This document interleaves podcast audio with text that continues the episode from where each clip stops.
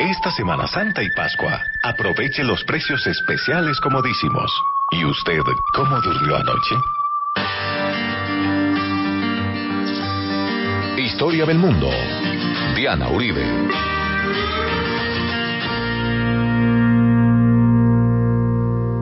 Buenas, les invitamos a los oyentes de Caracol que quieran ponerse en contacto con los programas, llamar al tres tres ocho cero cero tres nueve, tres tres ocho cero cero tres nueve o escribir a info arroba casadelahistoria.com, info arroba casadelahistoria.com o consultar la página web doble u doble u doble u punto la casa de la historia punto com o el Facebook. Hoy vamos a ver una parte maravillosa del Perú, el programa de la literatura en dos partes. Hoy vamos a ver al maravilloso, al inigualable César Vallejo, al grande César Vallejo. Vamos a hablar de Ricardo Palma, de Mariátegui. En la segunda parte de la literatura hablaremos de Bryce Echenique, de Vargas Llosa, de los otros grandes de la literatura peruana. Después del programa de hoy va a haber un receso de Semana Santa con un especial de Jesucristo Superestrella y luego continuamos con la segunda parte de la literatura del Perú. Amaban esta noche, tú te has crucificado entre los dos maderos curvados de mi verso, y tu pena me ha dicho que Jesús ha llorado, y que hay un Viernes Santo más dulce que ese beso, y tu pena me ha dicho que Jesús ha llorado, y que hay un Viernes Santo más dulce que ese beso. Amada, en esta noche tú te has crucificado.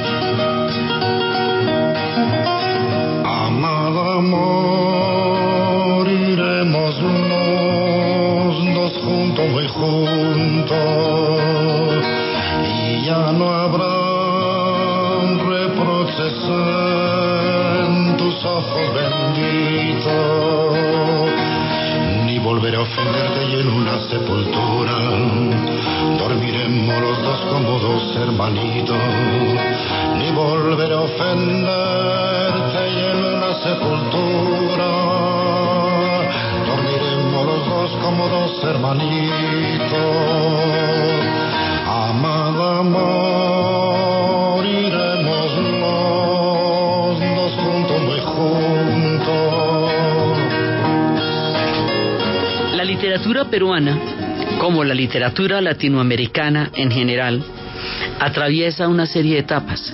Ser latinoamericano es una situación, una condición cultural e histórica híbrida, porque nos hace mestizos, porque nos hace afros, porque nos hace indígenas, porque nos hace víctimas de una colonización brutal y prolongada, porque nos hace una síntesis de un mundo nuevo. Entonces eso nos obliga a estarnos definiendo permanentemente. Así que cuando empezamos con las historias de las literaturas de los pueblos latinoamericanos, partimos de un mismo punto, y es la definición histórica. Primero había que describirnos, luego había que definirnos, y luego ya nos inventaron. Esas son como diferentes etapas en que nos van mirando. Entonces resulta que en esta primera etapa hay una generación que va desde Martí y todos estos hombres que están en la descripción de quiénes somos y qué somos, antes de que son la antesala, el origen, el comienzo de todo lo que va a ser este camino tan fructífero, tan maravilloso, tan impresionante, en el que la literatura nos va a dar una voz, una identidad, una profundidad, una dimensión dimensión en el mundo, y en eso la literatura peruana es verdaderamente un prodigio. Es casi, pues, es un verdadero honor hablar de la literatura peruana, porque ahí está gente de verdad de una talla impresionante. Entonces nosotros vamos a empezar. Ahora, la literatura peruana tiene una cantidad de antecedentes desde el Inca, desde Garcilaso, que estábamos viendo pues las diferentes crónicas. Tiene un largo, largo, largo camino, pero nosotros vamos a tomar algunas partes de ese camino, porque la literatura peruana nos daría para una serie, y, y hasta ahora, y aquí ya estamos terminando esta. Entonces empezamos por Ricardo Palma. Una descripción. Dice, Ricardo Palma era un mestizo representativo del siglo diecinueve, vale decir, un americano nuevo, estábamos recién inventados, ¿no? Inestable, en vía de formación, un espíritu que busca su propio equilibrio. Esto lo vemos en su carácter, en su vida, en sus escritos. Quería una síntesis que no comprendía bien y que en él actuaba de continuo. Era americano y procedía del pueblo, pero se doblegaba ante el prestigio de la aristocracia española, peninsular o americana. Se intitulaba liberal y hacía campañas anticlericales, para, pero lisonjeaba a las clases conservadoras y simpatizaba aún con los carlistas de España. Se condolía de los pobres y de los humildes, pero pelechaban con los poderosos y se enorgullecía de los honores que le conferían a cambio de sus lemas literarias. Amaba el orden, la limpieza y el primor, pero se parecía, dice entre comillas, por lo abigarrado y por lo sucio, si le parecieran pintorescos y divertidos. Cultivaba el idioma con esmero académico, pero lo matizaba de vulgarismos, si ello le daba sabor a sus travesías y picardías. Esta es una manera como Jeffrey Humphrey y Carlos García Prada eh, hablan de Ricardo Palma, de la introducción a Ricardo Palma, Flor de Tradiciones. Entonces resulta que este personaje es un personaje, pertenece como a esta primera etapa en que se está describiendo lo que somos. Algunos lo tildan de costumbrista, eh, porque esa, en la primera etapa nosotros somos costumbristas, cada uno, eh, Cordobán Moure también estuvo, ahí, cada uno de nosotros tiene un costumbrismo. Es como la época del Ariel, de Rodó, eh, es en la época también de Martín Fierro, en la Argentina, eh, todos pasamos por el costumbrismo, lo que nosotros también fue en un momento dado eh, Tomás Carrasquilla, con su profundidad de costumbrismo, pero costumbrismo también como el Alférez Real, el Moro. Hay una primera parte de la literatura latinoamericana en donde estamos en pintarnos quiénes somos, cómo describirnos. Es la primera parte, pero ellos son los que van abriendo el camino para después entrar en las profundidades que nosotros seremos capaces de producir y conocer como continente a nivel de las letras. Entonces Ricardo Palma pertenece a esta primera etapa del costumbrismo y de la descripción de las tradiciones peruanas, y esa esa pertenencia abre caminos de todas maneras. Entonces él pues él tiene sus obras sobre las tradiciones peruanas que que nos van, él, él lo hablaba, tradiciones peruanas era una parte de lo que él escribe, y él va a él le tocó, por ejemplo, la guerra contra el Pacífico, eh, la guerra por el Pacífico, y peleó en la guerra contra el Pacífico, y le tocó esa etapa durísima del Perú, y es describir y darle darle vida a un Perú que estaba metido de todas maneras en la etapa en que le tocó. Fue una etapa bien dura del, del mundo peruano, pero pero él es un tipo de los que se va a meter en todo el tiempo del costumbrismo. Era periodista, era político, eh, era de una familia humilde, pero tuvo una posibilidad de estudio grande. Viaja, viaja por el mundo, viaja por París. En esa época París era una peregrinación, mejor dicho, porque era, era un, uno de los puntos desde donde se va a cocinar este fenómeno impresionante que va a ser toda nuestra literatura. Entonces empezamos un poco con Ricardo Palma y la manera como él pues describía las cosas y todo. Eh, además es, él es un tipo muy contradictorio, porque pues tiene todo esta todo este espíritu con España, pero también es muy crítico del colonialismo español y de la mirada con España, y dice que España debería haber sido nuestra morada, nuestra casa, y que no, en realidad no era así como se prefiguraba. Entonces tiene como estas contradicciones de, de quien están haciendo, de quien se está narrando, efectivamente, de lo que hablábamos en la introducción. Entonces empezamos con él. Eh, no porque la literatura empiece con él, como les digo, eso viene de mucho antes, pero estamos tomando algunos momentos de la literatura peruana porque ella es vasta, densa, increíble. Pero nos vamos a meter, después de Ricardo Palma, nos vamos a meter con un personaje que les he estado anunciando desde el principio de la serie. Alguien profundo, alguien enorme, maravilloso, desgarrado, profundamente humano, un hombre con una sensibilidad impresionante. Dicen los mismos peruanos que la existencia de... hay quienes dicen entre los grandes intelectuales peruanos que la existencia del Perú como nación se justifica por haber dado a luz a un tipo como este, César Vallejo. César Vallejo es un personaje grande entre los grandes, un poeta de un tamaño que es absolutamente increíble. Él vivió entre mil ochocientos noventa y dos y muere en mil novecientos treinta y ocho, jovencitico. Este personaje tan desgarrado, tan humano, él eh, pues él nace en Lima, en una clase media, va a ir a París, y en París le va a tocar eh, pasar muchísimos trabajos, porque cada ratico iba a tratar de terminar la carrera en Lima y no podía, cada ratico le, se tenía que salir de la universidad, eh, siempre está... un poco, digamos, marcado por la penuria económica. Cuando llega a Europa se vuelve periodista, empieza a trabajar, a tener muchos artículos, y hay veces le va bien y hay veces le va mal. Este personaje hermoso, además, va a tener una compañera, una compañera bellísima que se llamará Georgette, gracias a la cual tenemos su obra, porque Georgette se preocupó de documentar y de, y de guardar y de preservar y de hacer valer la obra de César Vallejo. Georgette Vallejo, una mujer francesa que lo adoró. Este personaje le va a tocar eh, estos albores del siglo, y le va a tocar la Guerra Civil Española. Ya veremos cómo eso lo va a influenciar y de qué manera. Entonces, él tiene una obra que es importante que la señalemos. Está en Los Heraldos Negros, Trilce, que es otro conjunto poético, Escalas, Tungsteno, Crónicas de Rusia, Poemas Humanos, que es una cosa impresionante, España, Aparta de mí este cáliz, que es la que va a escribir en plena guerra civil, y un cuento de Paco Yunque que se va a publicar muchísimo tiempo después. Entonces, este personaje que tiene una vida llena de aventuras y de privaciones, él, él llega a París en el veintitrés y em, empieza a trabajar como traductor, y empieza a organizar periódicos iberoamericanos, y le, el gobierno español le da una beca. Él nunca termina Derecho, la beca le dan para que estudie Derecho, pero ahí viene, y con lo de la beca logra vivir y logra hacer un montón de cosas. No se doctoró en Derecho ni en Letras, pero eh, cambió toda la poesía del continente. Entonces, a él le va a tocar un momento crucial también de la historia de España, y él va a vivir eso junto con los españoles. Eso lo vamos a leer un poco más adelante. Uno de los poemas más grandes de la obra de César Vallejo, y de los poemas más grandes de la historia de la poesía en español, de la poesía contemporánea y de todo el idioma español, uno de los poemas más impresionantes, que uno nunca puede hablar de Vallejo sin nombrarlo, con el que empezamos a escucharlo. Lo vamos a leer, a recitar, a escuchar.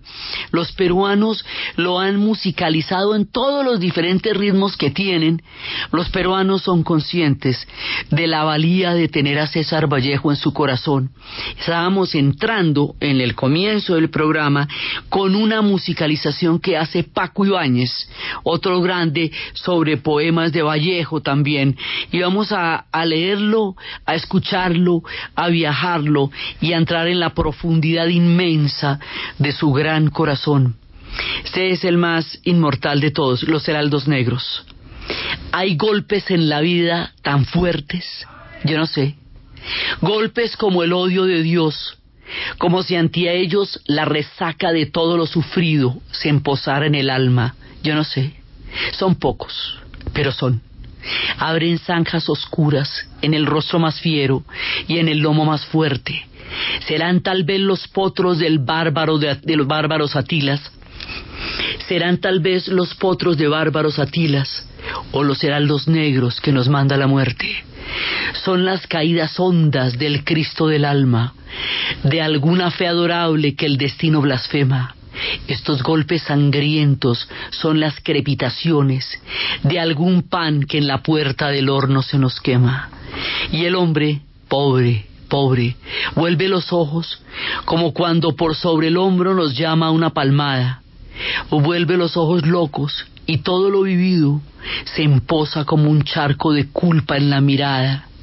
Hay golpes en la vida tan fuertes, yo no sé. Esos son Los Heraldos Negros de César Vallejo, uno de los poemas más grandes escritos en todo el idioma que hablamos.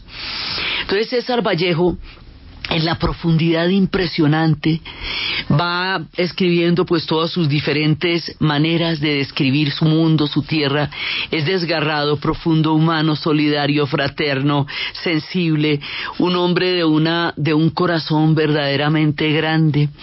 Y el hombre es universal y peruano, porque toda su vida intelectual va a estar marcada entre París y Madrid y Barcelona. En ese momento es allí donde se está creando la alquimia de los escritores que luego van a ser capaces de inventarnos, no solamente de pensarnos, sino de inventarnos. Él dice cosas así, por ejemplo, cuando habla de su hermosísimo Perú. Fue domingo en las claras orejas de mi burro. Y dice así: fue domingo en las claras orejas de mi burro, de mi burro peruano en el Perú. Perdonen la tristeza. Mas hoy ya son las once en mi experiencia personal, experiencia de un solo ojo clavado en pleno pecho, de una sola burrada clavada en pleno pecho, de una sola hecatombe clavada en pleno pecho. Tal de mi tierra veo los cerros retratados, ricos en burros, hijos de burros, padres hoy de visita, que tornan ya pintadas las creencias, cerros horizontales de mis penas. En su estatua de espada, Volter cruza su capa y mira al zócalo, pero el sol me penetra y me espanta en mis dientes incisivos un número crecido de cuerpos inorgánicos, y entonces sueño en una piedra verduzca, diecisiete, peñasco numeral que he olvidado, sonido de años en el rumor del agua de mi brazo, lluvia y sol en Europa, y cómo toso, cómo vivo, cómo me duele el pelo al columpiar los siglos semanales, y cómo, por recodo, mi ciclo macrobiano, quiero decir mi trémulo, patriótico peinado. Es una manera como él nos cuenta su peruanidad en medio de ese mundo laboratorio que para él resulta todo su, su trasegar por los cielos de Europa. Vamos a escuchar cómo los peruanos lo cantan.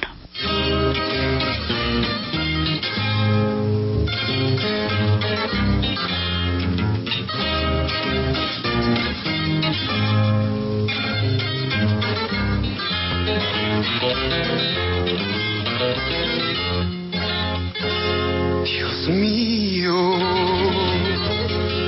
estoy llorando el ser que vivo. Me pesa haber tomado de tu paz, pero este pobre barro pensativo no es costra fermentada en tu costado. Tienes Marías que se van, Marías que se van.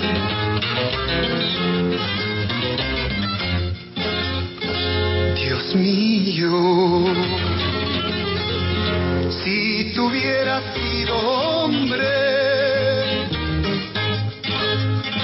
hoy supieras ser Dios, hoy supieras ser Dios.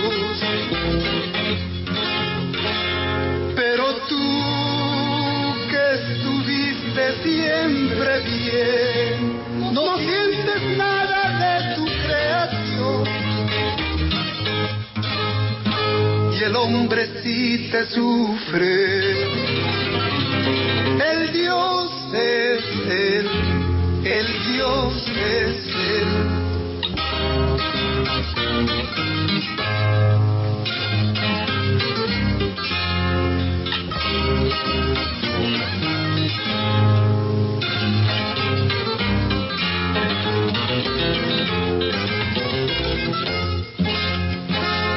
Hoy que en mis ojos brujos hay candela, como en un condenado. Dios mío, prenderás todas tus velas y jugaremos con el viejo dado, el viejo dado.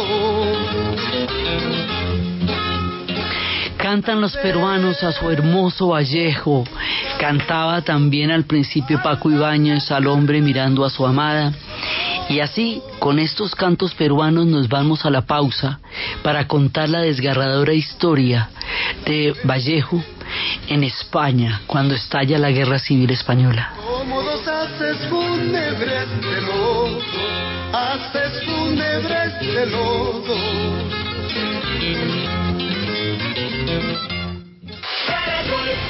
once de la mañana, veintiocho minutos, mucha atención, la guerrilla del E L N dejó en libertad al cabo Jair de Jesús Villar, quien estaba en poder de ese grupo desde el pasado tres de febrero. La información fue entregada en un comunicado, el cual dice que la liberación se produjo en zona rural de Antioquia. El militar fue entregado a una comisión humanitaria conformada por personal del Comité Internacional de la Cruz Roja y representantes de la Iglesia Católica. Recordemos que había sido secuestrado en jurisdicción de Segovia, en el departamento de Antioquia. Una enfermera del C I C R que participó en la operación ya realizó una valoración inicial del militar y confirmó que este se encuentra en condiciones de salud aptas para ser trasladado hacia Barranca Bermeja, donde será entregado a las autoridades militares. Así pues que ya está en libertad el cabo Jair de Jesús Villar, quien desde el tres de febrero estaba en poder de la guerrilla del E L N. Apetifor, producto natural. Apetifor mejora tu apetito. Apetifor mejora el apetito en niños y adultos. Calidad Natural Freshly. En productos naturales la primera opción. En Caracol Radio son las once de la mañana y treinta minutos. ¿Punto naturista? Gracias. Tiene Digestar Jalea con acción laxante, suave, blanda y placentera de Laboratorios Natural Freshly. Sí, señora. Tenemos la línea Natural Freshly, Digestar Cápsulas Forte y Digestar Fibra. Para otras afecciones, Apetifor, Venas Full, Gasof y Finacid. ¿Y Freslipausia Cápsulas y Fibofor Fibra con probióticos? Naturalmente. Natural Freshly. Tratamientos científicos con productos naturales. En productos naturales, la primera opción. Con el sello del Instituto Farmacológico Botánico. E T V, inspírate. E T V presenta en Caracol Radio, numeral Nuestro Deporte.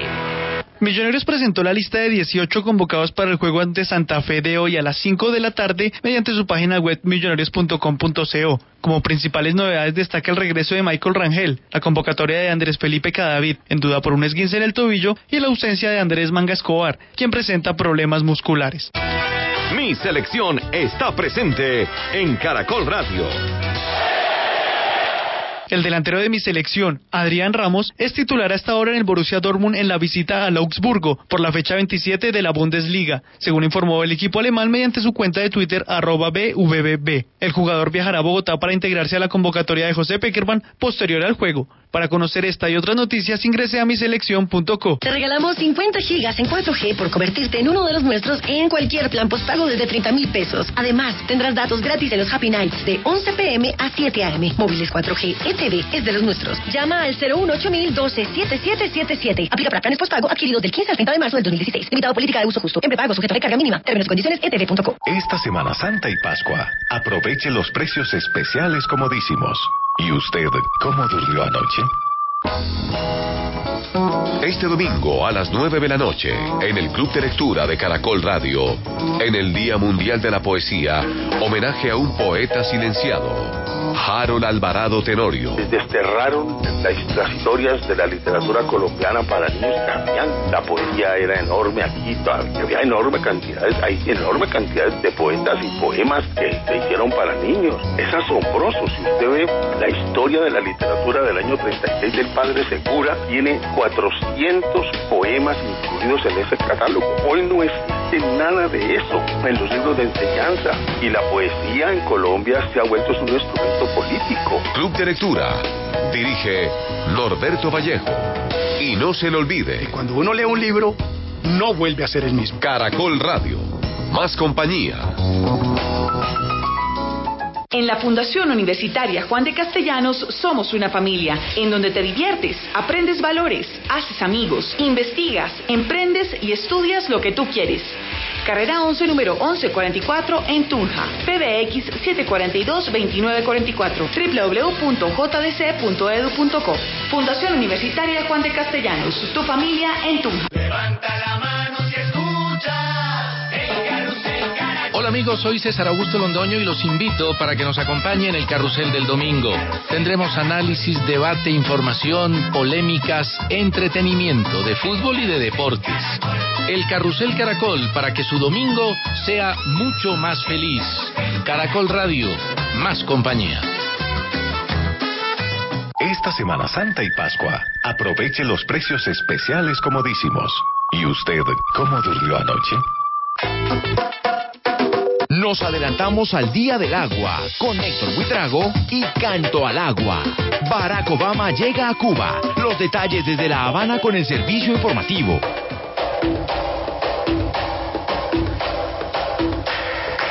Y en La Buena y la Mejor, Johnny Pacheco. Una vieja que bailando dio más de cuarenta vueltas. El tiro rompió una puerta y todavía la andan buscando. A vivir que son dos días. La radio en otro tono. Caracol Radio. Más compañía. Servientrega, logística oficial del golf en Colombia, presenta la hora en Caracol Radio. En Caracol Radio son las once de la mañana y treinta y cinco minutos. Porque todo gran deporte necesita una gran entrega. Presentamos el Servientrega Championship by Efecti, torneo del web punto com Tour. Del cuatro al diez de abril, en Caribana Bricks Golf Condominium en Cartagena. Servientrega, logística oficial del golf en Colombia. Caracol Radio, más compañía.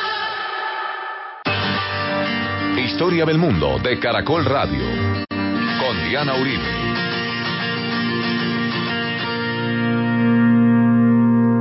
Al fin de la batalla y muerto combatiente, vino hacia él un hombre y le dijo: no mueras, te amo tanto. Pero el cadáver siguió muriendo, pero el cadáver siguió muriendo.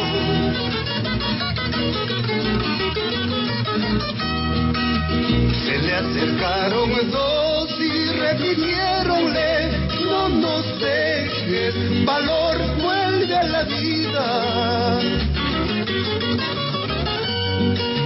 Se le acercaron dos y repitiéronle: no nos dejes, valor, vuelve a la vida. Pero el cadáver pero el cadáver siguió muriendo.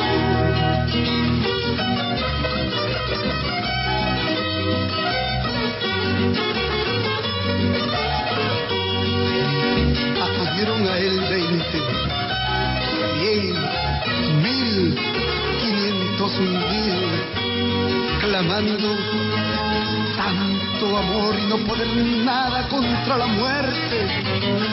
Pero el cadáver, ay, siguió muriendo.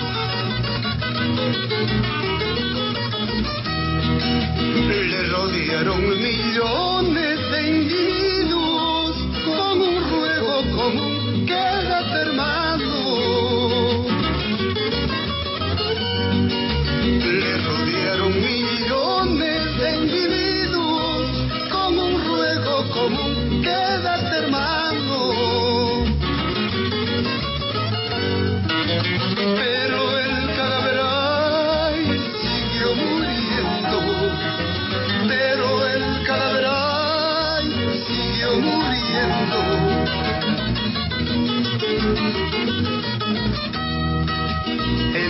entonces todos los hombres de la tierra le rodearon. Entonces todos los hombres de la tierra le rodearon. Les dio el cadáver triste que hemos nombrado. Les dio el cadáver triste emocionado. Incorporóse lentamente, abrazó al primer hombre, echóse a andar.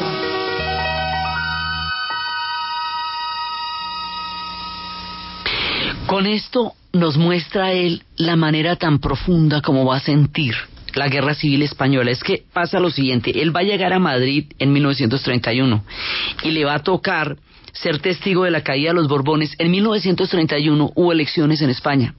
Esas elecciones las ganaron en cuantía total, lo, eh, lo va a ganar la monarquía, pero la República Española las va a ganar en términos específicos, es decir, va a ganar en las grandes ciudades, va a ganar en Madrid, en Barcelona, en Bilbao, y ese peso específico, esa densidad electoral que ellos consiguieron en mil novecientos treinta y uno, les da el poder para decirle al rey Borbón, Alfonso trece, que a las cinco de la tarde tiene que haber abandonado España. Y las dos Españas que estaban montadas, eh, entrelazadas, y que ni, ninguna de, la, de las dos dejaba la otra, que estaban así desde la época de Napoleón, se van a empezar a encontrar en un pulso donde se van a romper.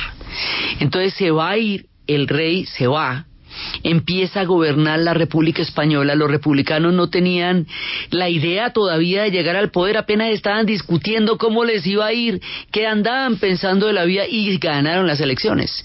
Entonces empieza el gobierno de la República Española, que son la otra España que llamaba de alguna manera Machado, y van a ganar las elecciones y van a empezar a gobernar, pero la república está compuesta de una gran cantidad de tendencias, de partidos socialistas, anarquistas, comunistas, de partidos simplemente republicanos, moderados, y se van a enfrentar con el otro bando, que son los nacionalistas, que está compuesto por la monarquía, el ejército y el clero. Y dentro de la república están las autonomías, la vasca, la catalana, eh, todas las diferentes formas de autonomía que España quería frente al proyecto de la España imperial unitaria, la España que se había mantenido única con otra España por dentro, a la que no dejaban hacer, esa que se hundió en la invasión napoleónica, porque la invasión La invasión napoleónica impidió que todas las ideas eh, que significaban la ilustración pudieran pelechar en España. Ganaron finalmente la, el proyecto imperial más antiguo. Entonces aquí España va a romper, porque en mil novecientos treinta y seis va a haber un golpe que se va que va a venir de, de las Canarias, un golpe del ejército, que es el que Francisco Franco va a liderar. Él ya se había hecho famoso por, por el aplastamiento, incluso durante la época de la República, de los mineros asturianos.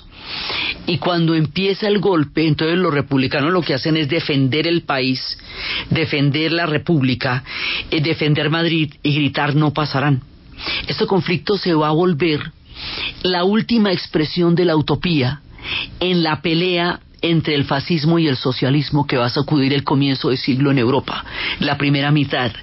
Entonces este conflicto es como el último lugar donde podría llegar a sobrevivir el socialismo, que era el sueño de una gran cantidad de intelectuales en ese momento, inspirados por la revolución bolchevique. Y todo esto va a afectar muchísimo al Perú. El Perú va a estar totalmente conectado con todo lo que va a pasar. Vallejo está en España en ese momento, y a Vallejo le va a tocar la guerra civil, y Vallejo se va a meter profundamente con todo lo que va a pasar ahí. Esto le va, lo va a desgarrar. Él en mil novecientos treinta y seis, cuando estalla la guerra, se mete en el Comité Iberoamericano para la Defensa de la República Española, junto con Pablo Neruda. Todos los intelectuales del momento están metidos ahí. y todos los poetas, y ahí están León Felipe y toda la generación del veintisiete y los que quedan vivos del noventa y ocho y Miguel de Unamuno, y todo el mundo está en el lado de los republicanos, y está Picasso por los pintores, Casals por la música, todo el mundo, y esto va a ser un fenómeno cultural épico, impresionante. Hay que entender la pasión de la utopía para entender lo que era eso. Desgarrado, completamente desgarrado, en ese momento va a escribir César Vallejo España, aparta de mí este cáliz, y lo va a escribir al fragor de las batallas, mientras en España están de- desgarrándose, mientras estos son los cantos que se oyen en las trincheras.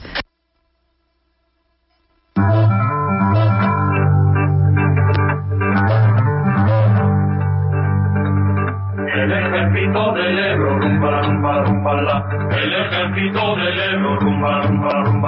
Una noche el río pasó, ay Carmela, ay Carmela. Una noche el río pasó, ay Carmela, ay Carmela. Pero nada pueden bombar, rumba, rumba, rumbala. Pero nada pueden bombar, rumba, rumba, rumbala. Donde sobra corazón, ay Carmela, ay Carmela.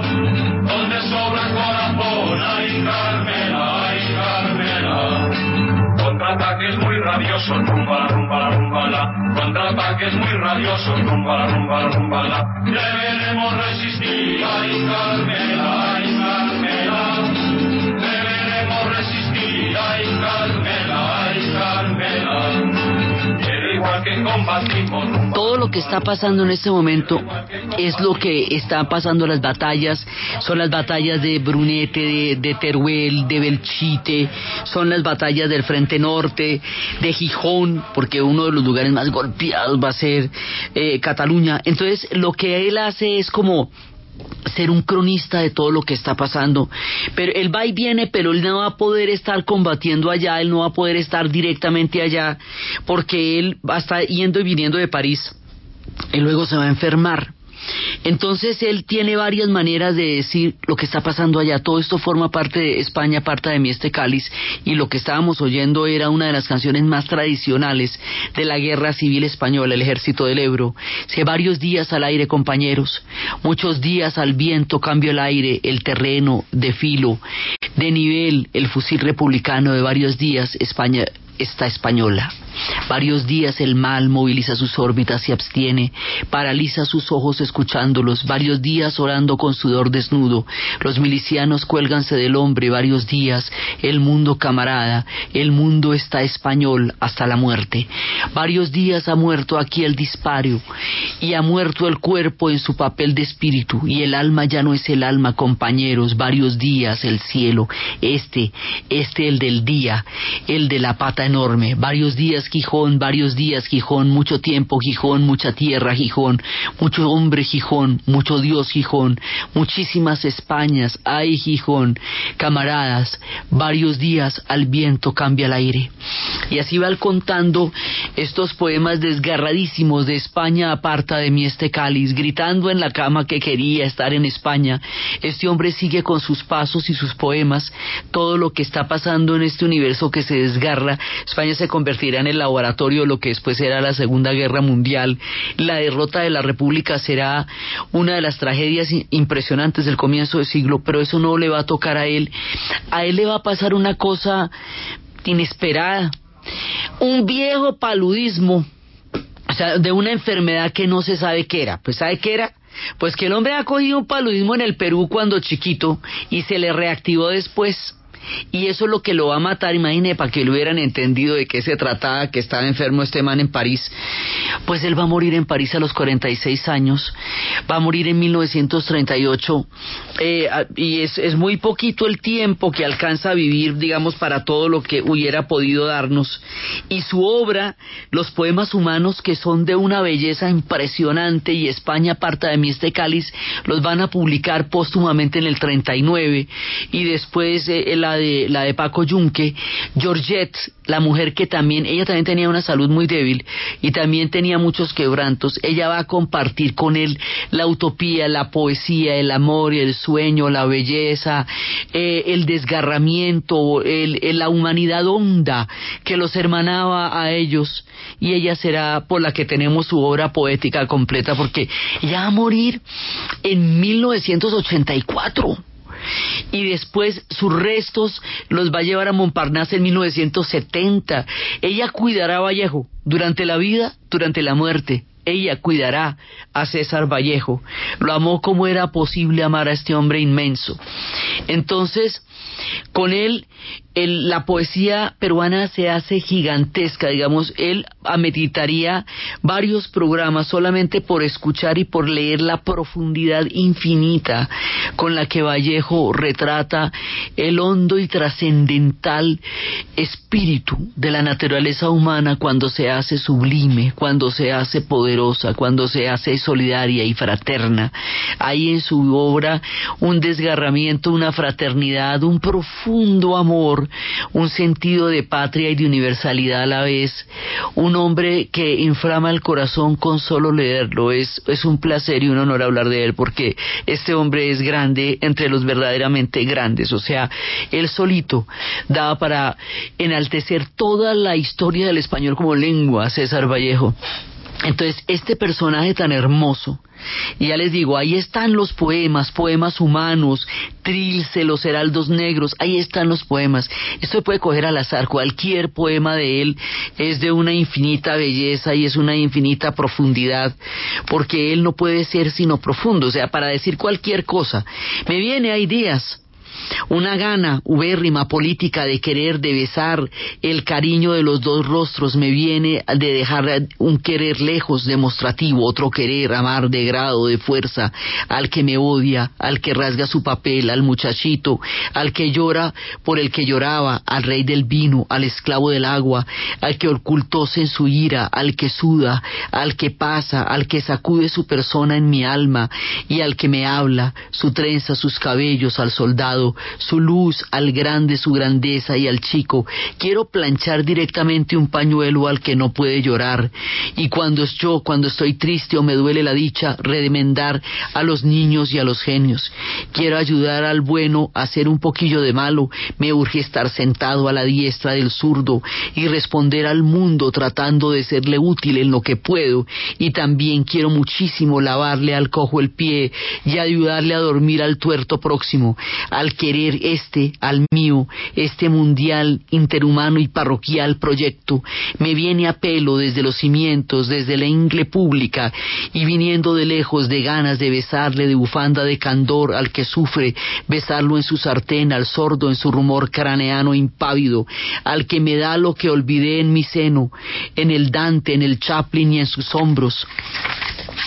Quiero, para terminar, cuando estoy al borde célebre de la violencia o lleno de pecho el corazón, querría ayudar al reír al que sonríe, ponerle un pajarillo al malvado en plena nuca, cuidar a los enfermos enfadándolos, comprarle al vendedor, ayudar a matar al matador, cosa terrible. Y quisiera yo ser bueno conmigo en todo.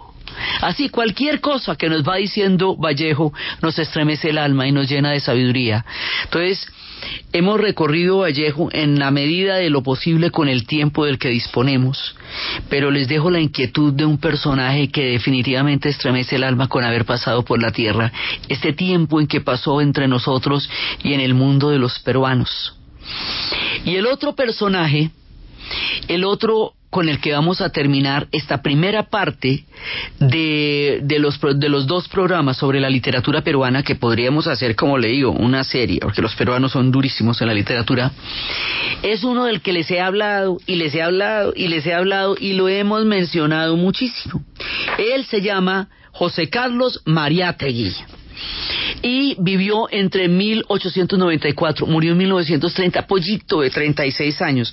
Ustedes no se imaginarán que este hombre que vivió tan poco diera toda la lora que dio y generara todo lo que generó, pero así fue. Este es, no es un poeta, no es un literato, no es un novelista, es un ideólogo, un pensador, un politólogo, un hombre de ideas, pero sus ideas van a marcar la historia del Perú y de América Latina, porque va a ser uno de los hombres que va a crear como la primera figura de pensamiento latinoamericano, peruano, de lo que es la realidad nuestra en el mundo nuestro. Él va a escribir siete ensayos de interpretación de la realidad peruana. Él va a estar metido en la prensa, va a ser columnista.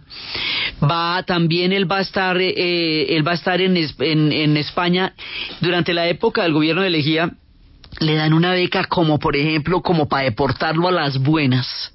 Y lo mandan en Europa, y lo mandan, o sea, es una beca, pero está disfrazada de deportación porque por allá no lo quieren. Y viaja a Alemania, Austria, Checoslovaquia, Bélgica, regresa al Perú en el veintitrés y se vuelve el, la persona más importante de la izquierda peruana. Él va a fundar el Partido Socialista Peruano. Y todos los que vienen de ahí para adelante vienen de él. Entonces, a él le toca la revolución bolchevique. Y como le toca la revolución bolchevique, toda su influencia, el alcance y lo que eso puede significar en términos de una de un discurso de construcción de derechos y de nuevas miradas con respecto a la pobreza, es que eso tiene unos ecos que van a marcar el siglo veinte de principio a fin. Entonces a este hombre le viene así, ¡tran!, en la cara, directamente el viento de la revolución bolchevique, y este va a ser el hombre que desde la inclinación de la influencia influencia de la revolución bolchevique va a explicar este fenómeno para América Latina. Entonces, como es tan temprano en los análisis, él va a ser una figura nodal, una piedra de toque, un tipo importantísimo. Toda la izquierda peruana va a reivindicarlo como, como aquel en quien se tienen que basar para hacer los diferentes análisis. Entonces va en mil novecientos va a fundar, eh, veinticuatro va a fundar el Partido Socialista, veintitrés lo va a fundar, y mire cuánto tiempo después todavía se seguía hablando de Mariátegui, y va a tener pues obviamente desde las interpretaciones más sublimes hasta las más perversas, porque vimos que hasta que hasta Abimael eh, se basó en este hombre para toda la, la el discurso el, y las barbaridades que llegó a hacer, pero eso no es culpa de Mariátegui. Mariátegui ha muerto tranquilamente a los treinta y seis años en mil novecientos treinta, cuando estaba preparando un viaje para Buenos Aires, y no tiene nada que ver con lo que en su nombre harían después. Pero de ahí para adelante, él se vuelve el punto de referencia para toda la mirada de lo que va a tener que ver una interpretación del marxismo para América Latina. Entonces es importantísimo. Entonces, como les digo, no es una, no es un literato ni un poeta, no, él es denso, pesado, politólogo, pero es muy clave en las letras peruanas porque él va a dar la base para toda esta nueva mirada dentro de la construcción del imaginario de América Latina. Entonces esto va desde el costumbrismo de Ricardo Palma, desde la sublime poesía entrecortada, maravillosa y desgarradora de César Vallejo, hasta las letras eh, políticas e ideológicas que va a tener Mariátegui. Todo eso es parte del impresionante espectro de la literatura peruana, de la cual estamos dando hoy un primer capítulo. Después viene Semana Santa. En Semana Santa vamos a estar hablando de Jesucristo Superestrella en cuatro capítulos seguidos. Y luego, después de Semana Santa, vamos a retomar la segunda parte de la literatura con otros gigantescos, José María Arguedas y los Ríos Profundos. Nos meteremos con Vargas Llosa, nos meteremos con Alfredo Bryce Echenique, nos meteremos con Escorza y con las nuevas narrativas de estar navegando en el inmenso y profundo mar de la maravillosa y magnífica literatura peruana.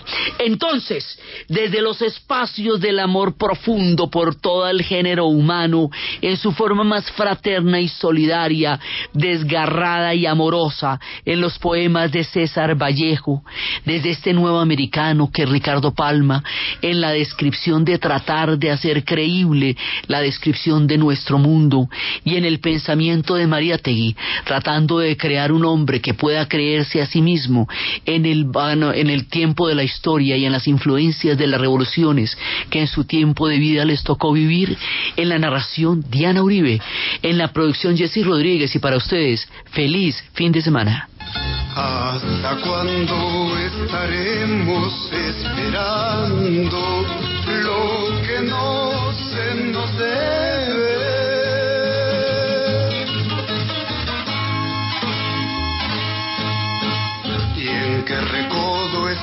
miraremos nuestra pobre, nuestra pobre rodilla para siempre.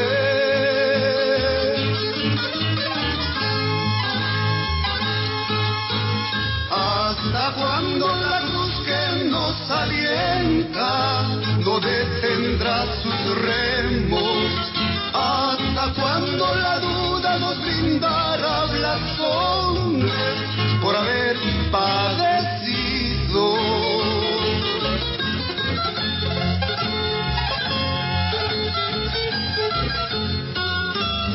Ya nos hemos sentado mucho a la mesa. Las nuevas voces de la sociedad y el poder en los festivos de Hora veinte. Este lunes, ¿en qué religión creen los colombianos? Con Camilo Herrera, María del Carmen Vera y el padre Carlos Novoa. Dirige y conduce Diana Calderón. No se pierda la cita mundial del deporte, en la que los continentes se hacen uno a través de la radio. Carrusel Mundial de Caracol Radio, todos los domingos de ocho a nueve de la noche, con Diego Sáez de A D N Chile, Georgina González de Estadio doble u México, Aitor Gómez de la cadena SER de España, Sergio Kanevsky, Radio Continental Argentina, Héctor Chávez de Caracol Radio Colombia. Carrusel Mundial, el deporte a su oído. Caracol Radio, más compañía. Presencia y vigencia de jóvenes figuras, ganadores en el Mono Núñez. Allá, allá en la montaña, allá, cerquita del río. Épocas diferentes. Hay buenas sorpresas en Así Canta Colombia, este lunes después de las doce de la noche, aquí en Caracol Radio, más compañía.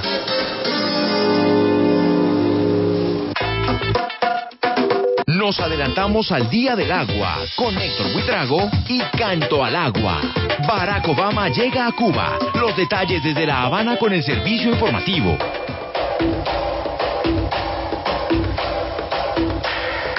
Y en La Buena y la Mejor, Johnny Pacheco. La vieja que bailaba dio más de cuarenta vueltas. El tiro rompió la puerta y todavía andan buscando. A vivir, que son dos días. La radio en otro tono. Caracol Radio, más compañía. Sabemos quién le ha...